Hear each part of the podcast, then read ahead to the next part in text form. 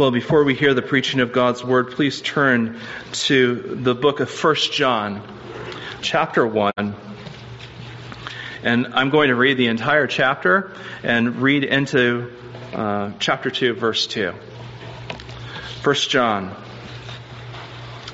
That which was from the beginning, which we have heard, which we have seen with our eyes, which we have looked at with our hands, with which we have looked at and our hands have touched.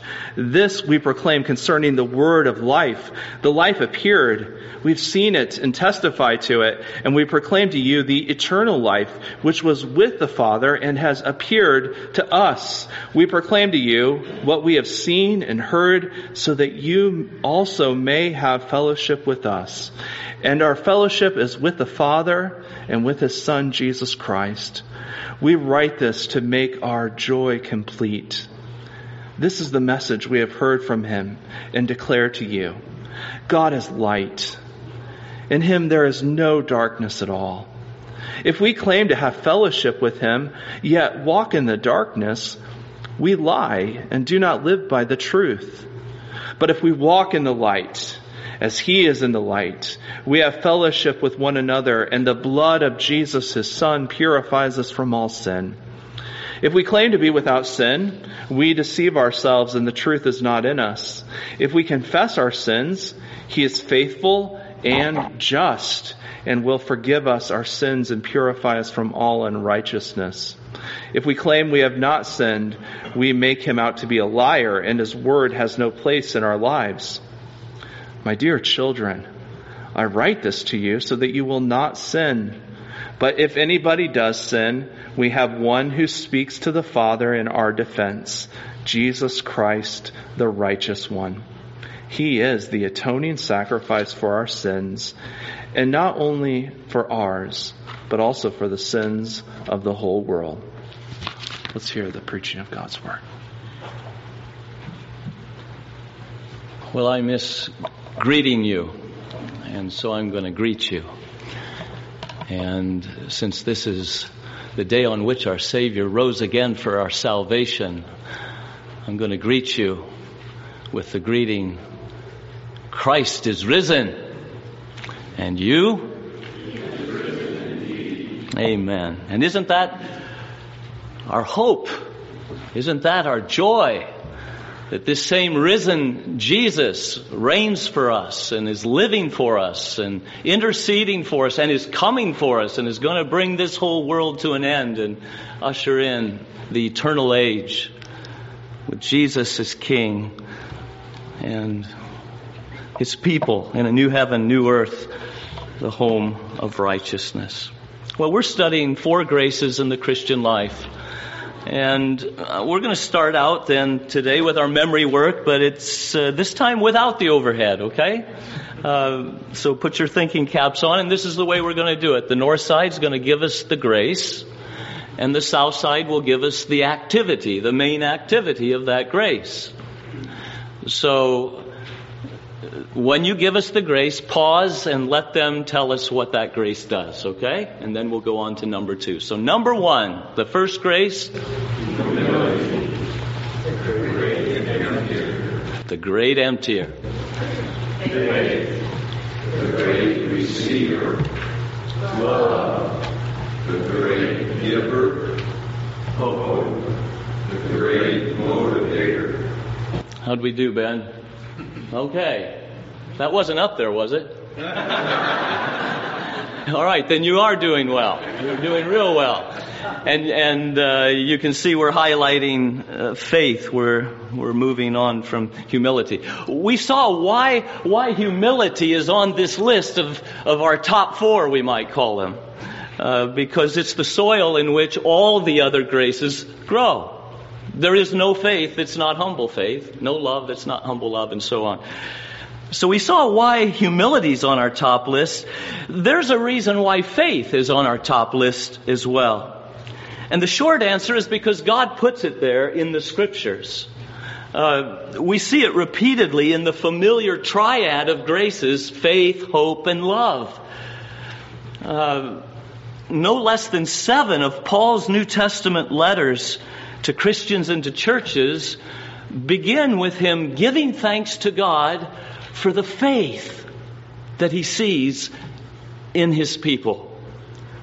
Let me give one text as an example Colossians 1, 3, and 4. We always thank, this is after he just b- greets them and says, We always thank God the Father of our Lord Jesus Christ when we pray for you because we've heard of your faith in Christ Jesus and the love you have for all the saints. So, clearly, in Paul's estimation, faith uh, was one of the most important graces of the Christian life. And the fact that he thanks God for it demonstrates that faith is a grace of God. It is a gift of God, and the only reason we have it is because He works it in us by His Spirit. And that's why Paul thanks God for these people's faith. And I wonder if we shouldn't be more amazed and be more full of joy and be more full of thanksgiving when we see faith in the people of God, in each other. Thank you, God, that she's trusting in you in that situation. Thank you that, that his faith is growing more and more, as Paul says to the Thessalonians. He can thank God. Indeed, uh, should we not even be amazed to find this grace of faith in ourselves? The hymn writer says, I know not how this saving grace to me he did impart nor how believing in his word wrought peace within my heart. But he has, and I have this faith. What a wonderful thing it is.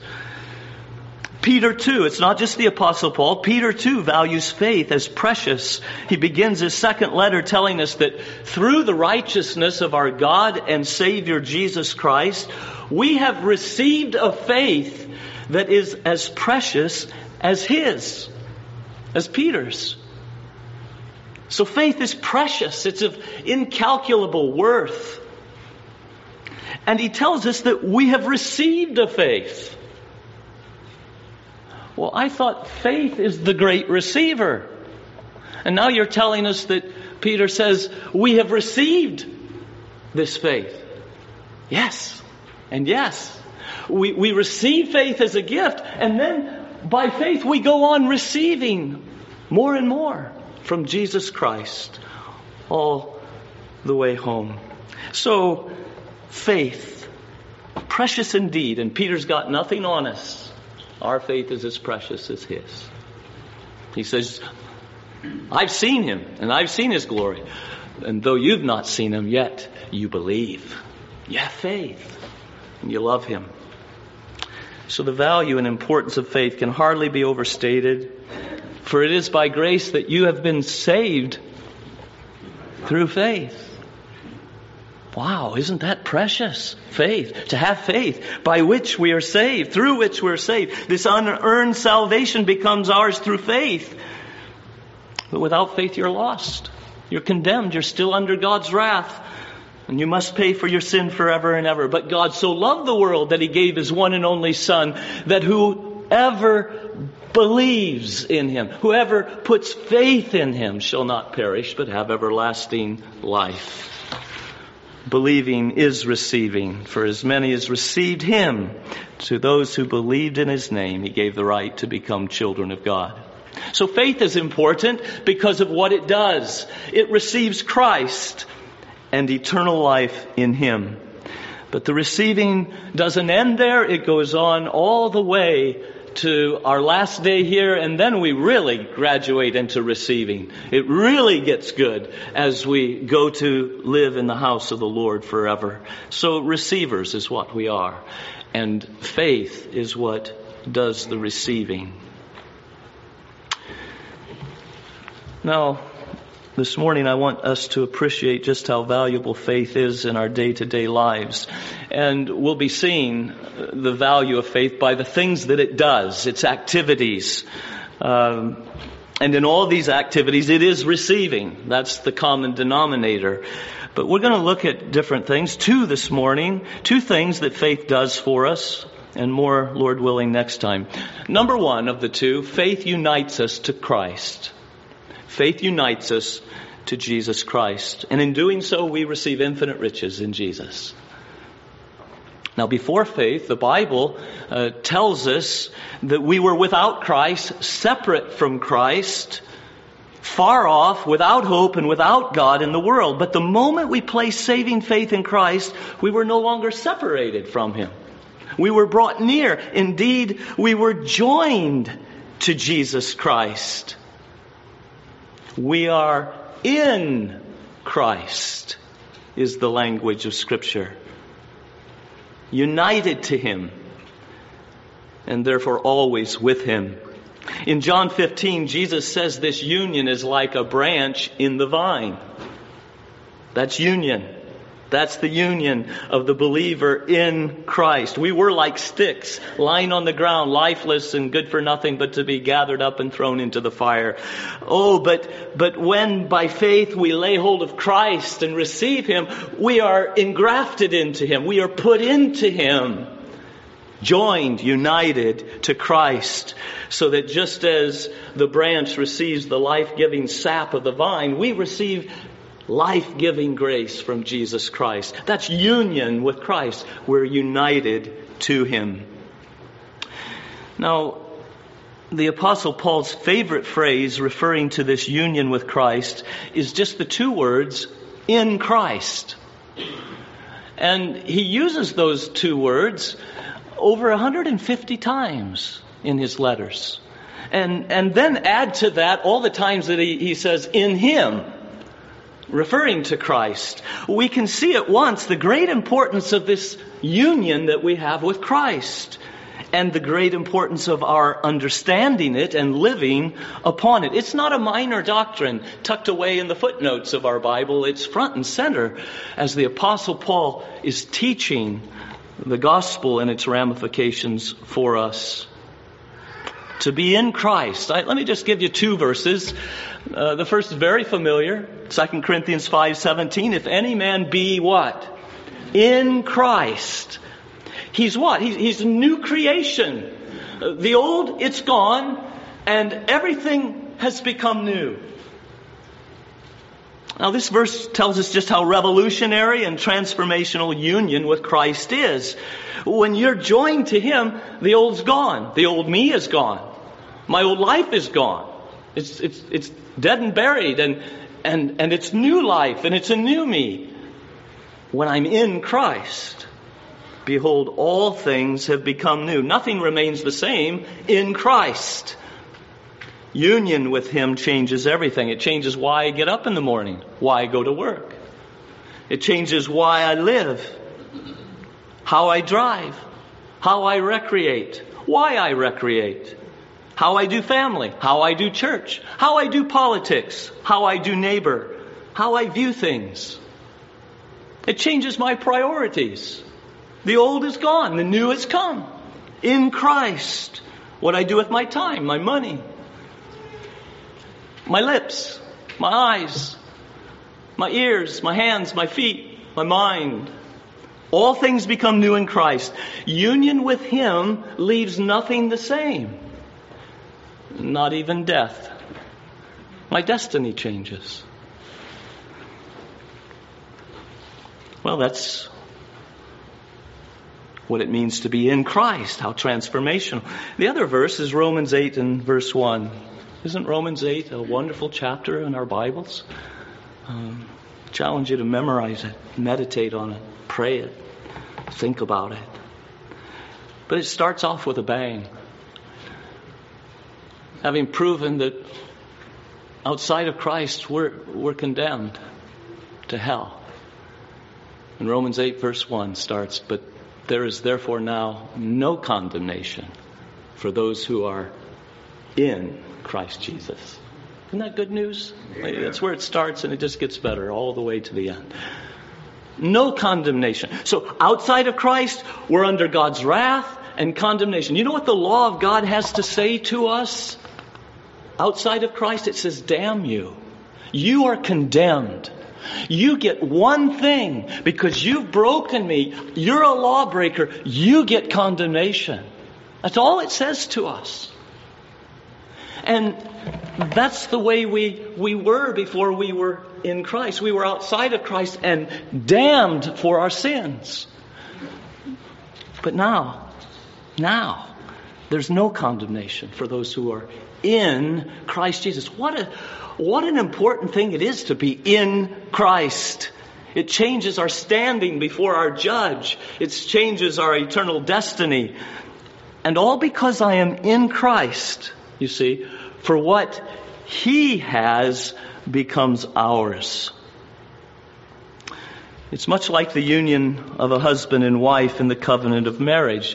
We're given another example of this union, not only a branch in the vine, but uh, Ephesians chapter 5. The apostle Paul says that the marriage union of a husband and wife becoming one is a reflection of the, the greater and more staggering union between Christ and his bride, the church.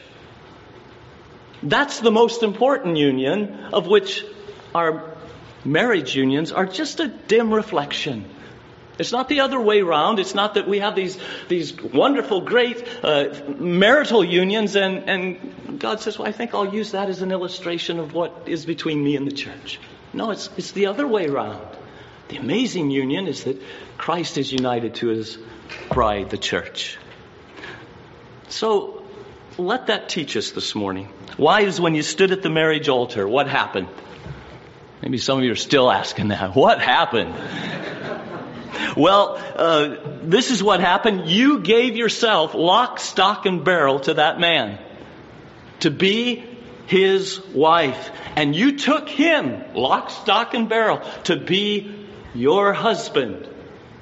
And he did the same thing in this covenant. There's, there's promises, vows that were made. And he gave himself and all that he had and, and is to you as your husband. And he took you just as you are and all that you have to be his wife. And the two of you became one.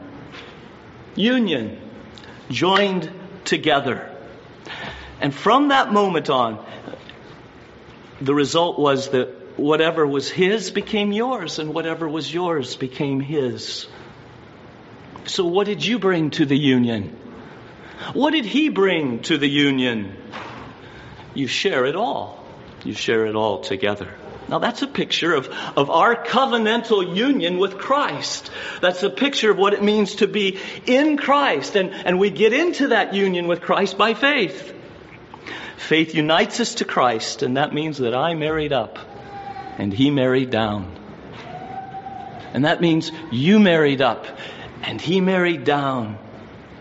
When I was joined to Jesus by faith, he got my sin and I got his righteousness.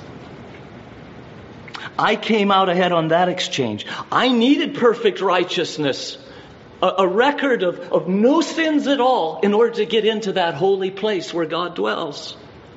I didn't have it. All I had was filthy rags righteousness that stink in the, in the nostrils of God. Oh, but Jesus had perfect righteousness because he became a man and for 33 years he obeyed God's law perfectly. Even though he was tempted in every way like we are, he never disobeyed. So he has a righteousness to give me. And when I was married to him, he got my sin and he gave me his righteousness. Oh, if I could just have his, his righteousness as mine. And Paul says in Romans 3, but now a righteousness from God, apart from law keeping, has been made known, to which the law and the prophets testify. This righteousness from God comes through faith in Jesus Christ to all who believe. So when by faith in Christ I was joined to Christ, my record of, of sin went to him and his record of righteousness came and was credited to my account. But there was more. He got my condemnation. That's what I brought to this marriage union. Damnation as punishment for my sin. And he took my condemnation and he gave me his reward of eternal life. That's what he brought to the marriage union. And I say, why should I gain from his reward? His perfect obedience won that reward of eternal life. Why should I gain from that? Well, that's just the nature of this sweet union with Jesus. He takes the condemnation that we deserved, and God damned him on the cross as he bore our sins, and he, and he gave us the eternal life as the reward that Jesus had earned.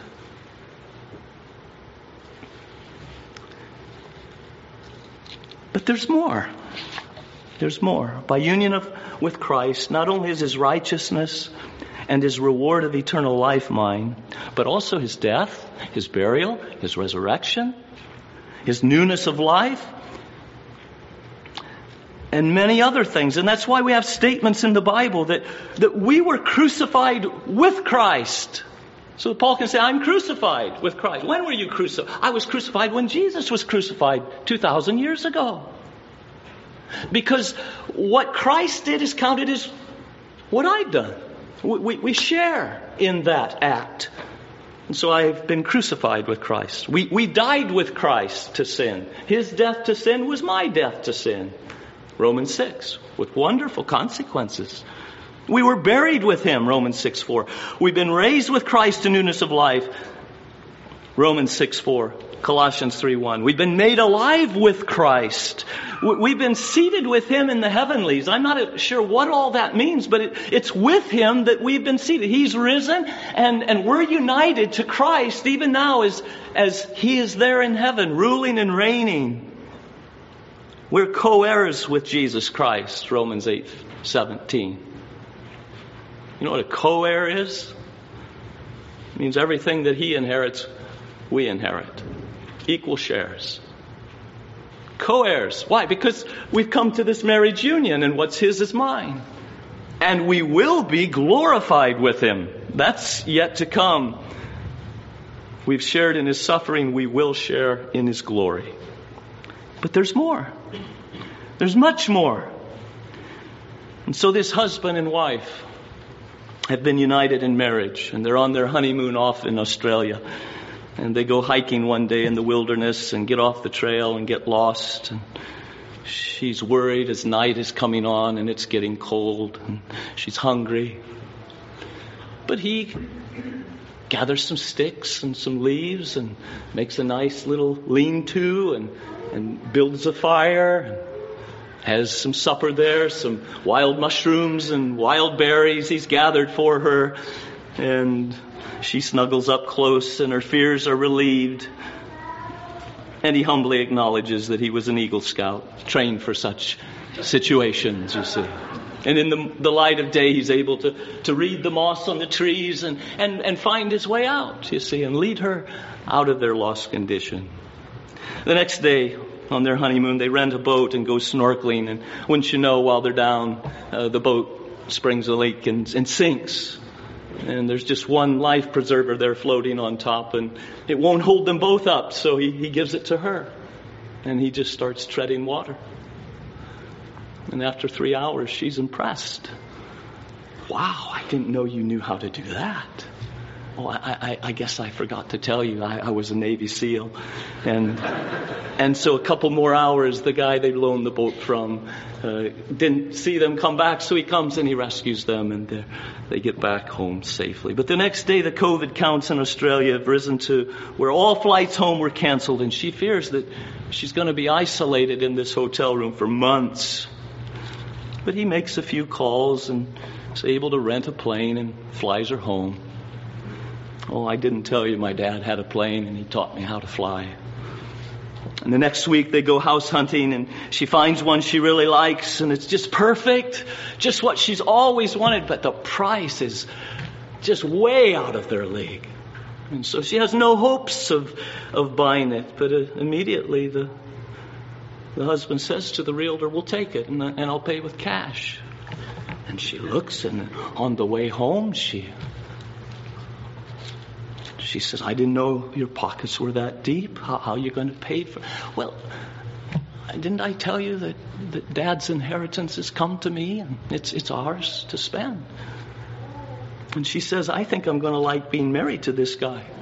And so it went day by day, day by day. She's learning more about her husband and about uh, all that's his and that has now become hers just because she's one with him in marriage. So forgive my silly illustration, but I want you to know, brothers and sisters, it is no small thing to be joined to Jesus. It is no small thing to be united to Christ, the Son of God, with all that is His and to be able to live upon what is His, to see the fullness of grace that's in Him and to draw from it, to live upon it, to receive it by faith. And the longer and closer you live with this Jesus, the better you get to know Him, your bridegroom Christ, the more you realize just how much more there is to receive from Him.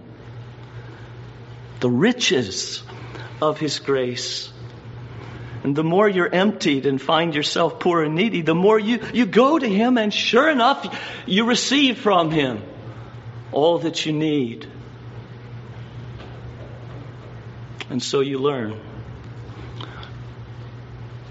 from one step to the next to, to live upon Him, to run to Him, to lean on Him. And the more you receive, the more you find there is never one so happy to give as He is to you. There's no reluctance. He's the lover of your soul. And you are precious to Him. He never wearies to have you coming to Him, but, rather delights in your coming and delights to put a smile on your face and joy in your heart. He's just that good. And you're united to Him. And He even takes you into places and situations where you feel your emptiness that you might come to Him, poor and needy, because He wants you close to Him, not drifting from Him. He's looking for opportunities to give to you. He's making opportunities to teach you more of His heart. Jesus, I am resting in the joy of what Thou art. I am finding out the greatness of Your loving heart. That's what he's doing. He's teaching us the greatness of his love, all that he has for us. Union with Christ means I don't have to live on the paltry resources I find in myself because if the truth is known, I'm often empty. It's dry, bottom bucket stuff. I can't live without him. But I'm not without him, is the message of union with Christ. I'm joined to him, I'm in him, and in him I can live abundantly upon the, the fullness of grace found in him. He has strength enough to empower me, he has wisdom enough to guide me. He has mercy enough to forgive me, love enough to satisfy me, joy enough to uplift me, hope enough to motivate me. And so once I am united to Christ, I am never again to think of myself as anything but united to Christ. I'm never to think of myself as separate anymore. Just like you husbands and wives, I sought, seek, to, seek to teach this in premarital counseling, that, that once you give yourselves to each other, you, you, should never again think of yourself without your husband, your wife. You, you're now one. And so you, you haven't got the answer until you've talked to the other, and you, you, you haven't gotten anywhere until you've shared life together. And, and we must never allow the devil to, to put a wall between us and Jesus so that we're thinking only of ourselves. No, we, we must always remember that we're one with Him. So, is that always how you think of yourself? Is always joined to Jesus? Do you think of that when you're sad? Do you think of that when you're glad? Do you think of it when you're mad? When you're frustrated with this stupid virus that's been around for months and we thought we were done with it and now we're just moving back into this problem and you're weary of the long trials? Are you thinking of the one you're joined to?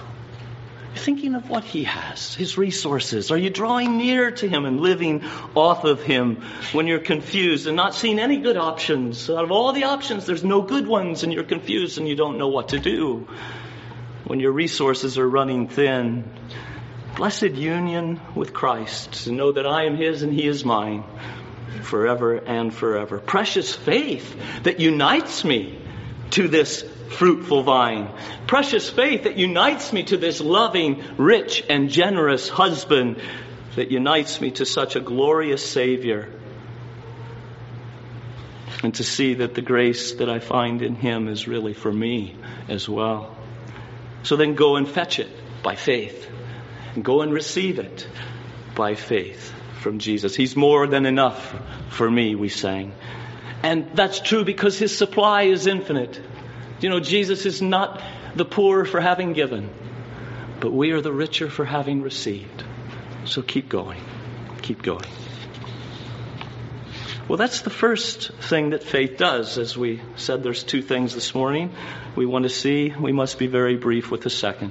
What else does faith do? It not only unites me to Christ, but secondly, it purifies the heart. Some troublemakers from Jerusalem had come up to Antioch, the church there, and had told this church that had many Gentiles that unless they were circumcised according to the customs taught by Moses, you cannot be saved. And Paul and Barnabas were elders in that church, and they disagreed strongly, and they said, We're going down to Jerusalem, we're going to meet with the apostles and elders there and, and hammer this thing out and get it cleared up. And that's what they did. And after there was much uh, dialogue and debate, the Apostle Peter stood. And he addressed them, Brothers, you know that some time ago God made a choice among you that the Gentiles might hear from my lips the message of the gospel and believe. Remember when he went to Cornelius and his household, that Gentile? And he heard the gospel and believed. He's telling them about that. And this is what he says about that visit to the Gentiles. God, who knows the heart, showed that he accepted them by giving the Holy Spirit to them, just as he did to us. He made no distinction between us Jews and they, them Gentiles, we would say, for he purified their hearts by faith. There's our second thing this morning that faith does. Precious faith that purifies the heart. We're born with polluted, dirty, impure hearts, sinful thoughts, sinful desires, a sinful will that moves us to sinful words and sinful actions and pollutes us through and through. To the pure, all things are pure, Titus 1 15 and 16. But to those who are corrupted and do not believe, nothing is pure. In fact, both their minds and consciences are corrupted they're detestable, disobedient, and unfit for doing anything good. So, so if your heart's bad, everything you touch is bad. It defiles everything you do.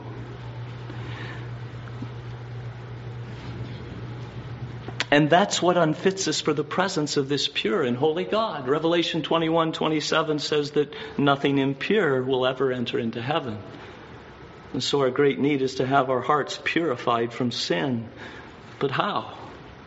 No amount of, of our own effort to clean our hearts from sin will work. Jeremiah 2:22 although you wash yourself with soda and use an abundance of soap the stain of your guilt is still before me declares the sovereign Lord.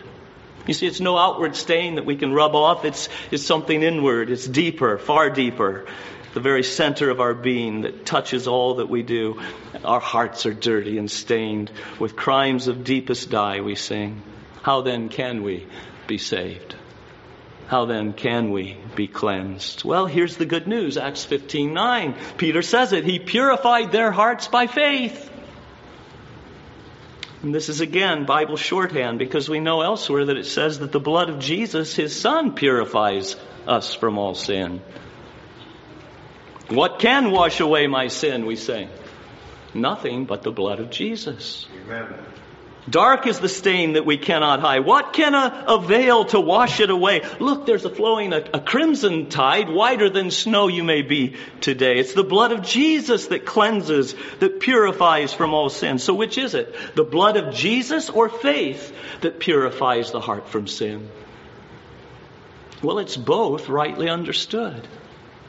The blood of Jesus is the effective cause of our cleansing, and our own faith is the instrumental cause of our cleansing. God, by the merits of Jesus' blood, purifies our hearts by our faith. So both are involved. The blood of Jesus and our own faith. Without the shedding of blood, though, there's no forgiveness, no remission of sin, no cleansing from it. So the blood of Jesus refers to his substitutionary sacrifice on the cross. Where in my place condemned he stood, sealed my pardon with his blood. It's the only way to be pardoned and cleansed from sin that dirties us before God. The blood of Jesus, God's Son, purifies us from all sin. But it's our faith that must look to Christ and his shed blood and what he did for us there as he died and shed his blood. Faith must receive that cleansing for ourselves.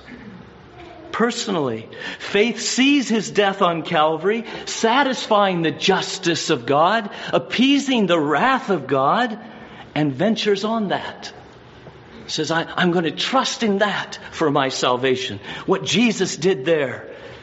And so, it's the blood of Jesus that accomplished our cleansing at Calvary, and it's our faith in His cleansing blood that applies it to us so that our hearts are indeed purified by faith, by the blood of Christ, and received by faith so that though your sins be as scarlet, they shall be as white as snow, and though they be red as crimson, they shall be as wool.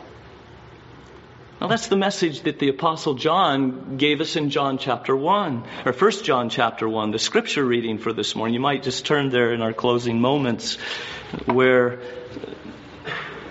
John tells us the message he received from Jesus. He spent three years with him and he heard him teach and he says, this, this is the message that I heard from him and I'm now passing on to you. 1 John 1 5, God is light and in him is no darkness. No, none at all. Triple negative. Absolutely no impurity, no evil, no sin in God. He's all light. So, verse 6, if we claim to have fellowship with Him, that's this God of, of unsullied light.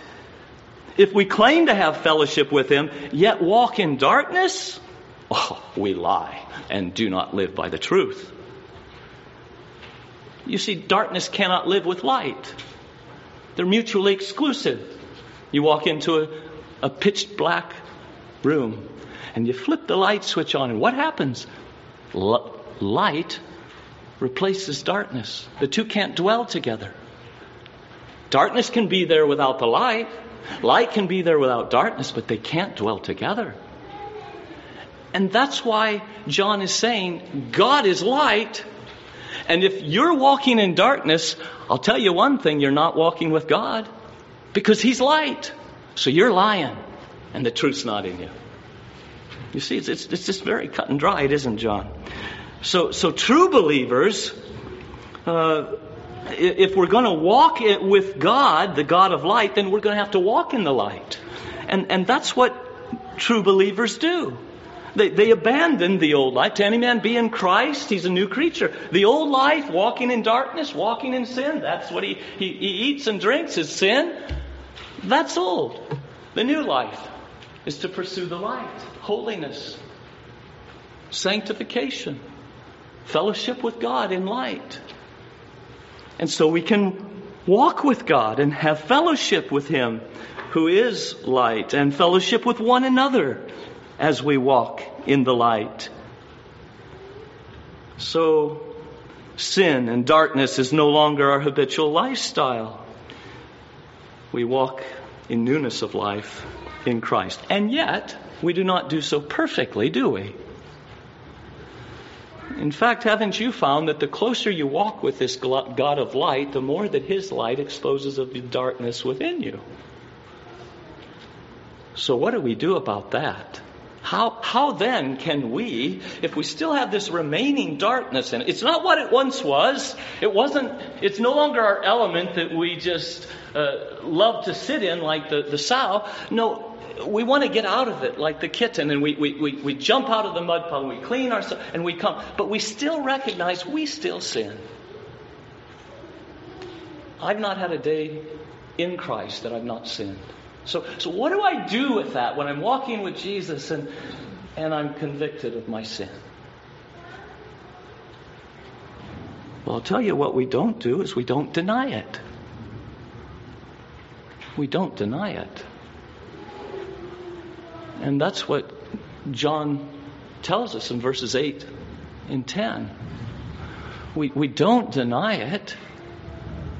We don't say, well, he did this though, and, and so we blame others, or, or we justify ourselves, or we rationalize or excuse ourselves. We don't deny it because if we do, what, what, what, does it mean? Well, verses 8 and 10. If we claim to be without sin, we deceive ourselves. We're, we're, not tricking anybody but ourselves, and the truth is not in us. Verse 10, if we claim we've not sinned, we make him out to be a liar. We say, God, you're a liar, because you say we do sin.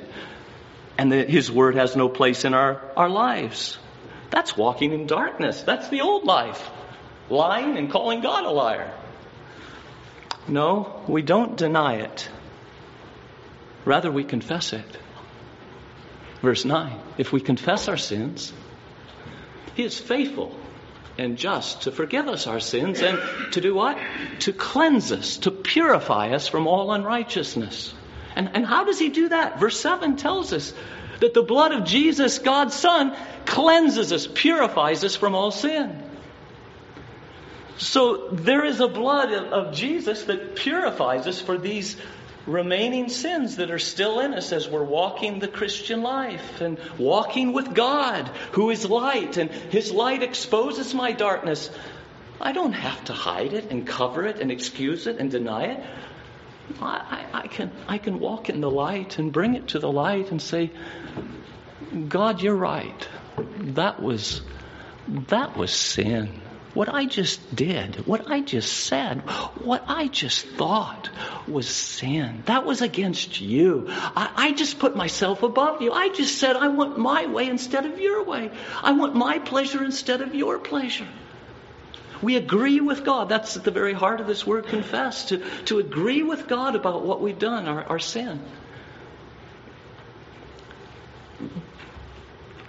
But when we confess, we're also putting faith in the way that that sin can be forgiven, which is the blood of Jesus, God's Son, purifies us from all sin.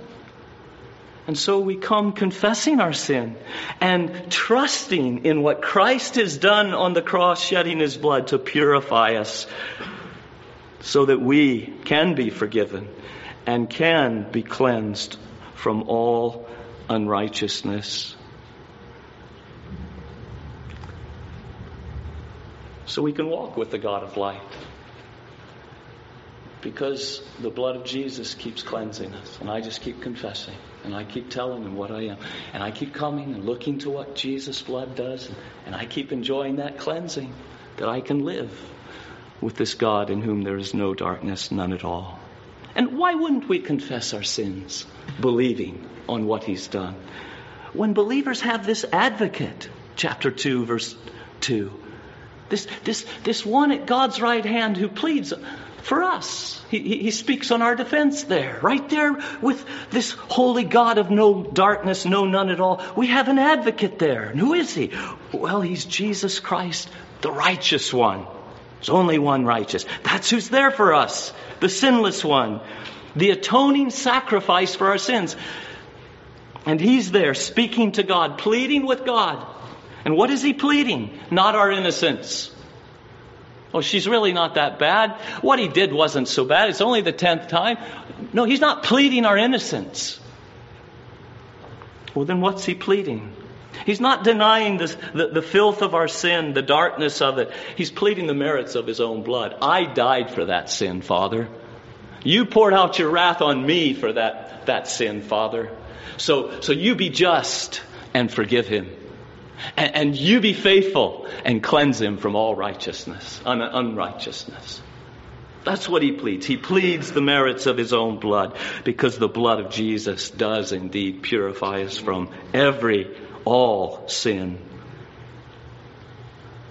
Well, in the Old Testament, the sinner brought the animal to the priest when he sinned, and he brought the animal for slaughter and sacrifice, and, and he would place his hands on the head of that animal and he would confess his sins over that animal. And it was picturing the transfer of his sin onto that substitute animal. And once he confessed his sins over the head of that animal, from that point on, the animal was treated as the sinner deserved. And his throat was slit, his blood was shed, and his life was taken.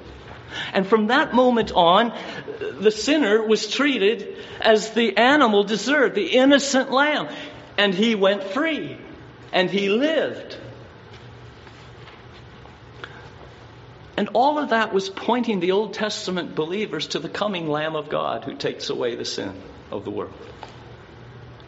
And now we look back to that same Lamb. And so when we come and we confess our sins, it's like we're putting our hands upon the head of the Son of God, the Lamb of God, the only Lamb that takes away sin. And we're transferring. That's faith, you see. When we confess our sins, we are, we are looking to Christ and we're saying, that's where my sin was punished.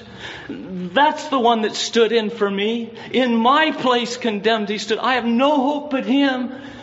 And God is just and is faithful and forgives us our sins and cleanses us from all unrighteousness. So as we're walking with God in light and made aware of our sins, by faith, we see our sin, our guilt transferred to the righteous Jesus who became sin for us on the cross. And we see there our forgiveness. What we deserved was given to him that we might live and be cleansed. So, do you see the preciousness of faith? Precious blood of Jesus that purifies from all sin, and precious faith that receives such a cleansing in Jesus' blood. The Old Testament prophet Zechariah said that a day was coming when a, fountain would be opened for cleansing sin and uncleanness. What kind of a fountain is that? A fountain to clean sin and uncleanness. Where might I find it? Better than the fountain of youth. Well, it's a person. It's Jesus Christ, the righteous one, and Him as crucified, whose body was opened up with five bleeding wounds that plead for my cleansing. There is a fountain filled with blood drawn from Emmanuel's veins, and sinners plunged beneath that flood lose all their guilty stains.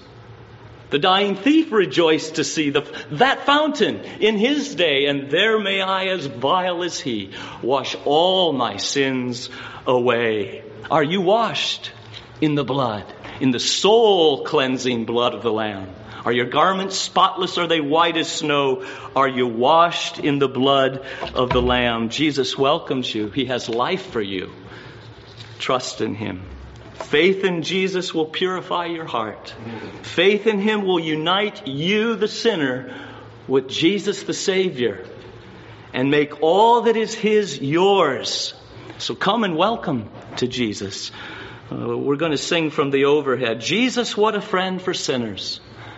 Jesus, lover of my soul. What, what more could you want in a Savior than, than what is not found in, in Jesus Christ, in our Savior? Stand and sing. What a friend we have in Jesus for sinners.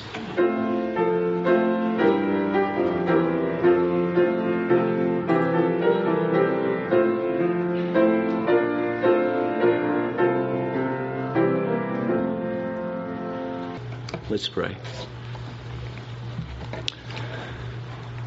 Our Holy Father, we can see why the Lord Jesus was your delight from all of eternity. That such a Son should be yours. And we thank you for sending him. But Lord, without faith, uh, he meant nothing to us. We saw no glory in him that we should receive him, that we should want him. So thank you for this gift of faith a faith that receives this wonderful Savior and everything in Him. Oh, teach me, uh, teach all of us to live more upon our Lord Jesus, to draw from Him all that is in Him for us, that we might be helped and He might be honored, that we might love Him more and enjoy Him and enjoy having Him even as He enjoys having us. Oh, we stagger to say it. We stagger in believing it. Help our unbelief. And thank you then. Thank you for such a Savior. And we pray in His name. Even Jesus. Amen. Amen.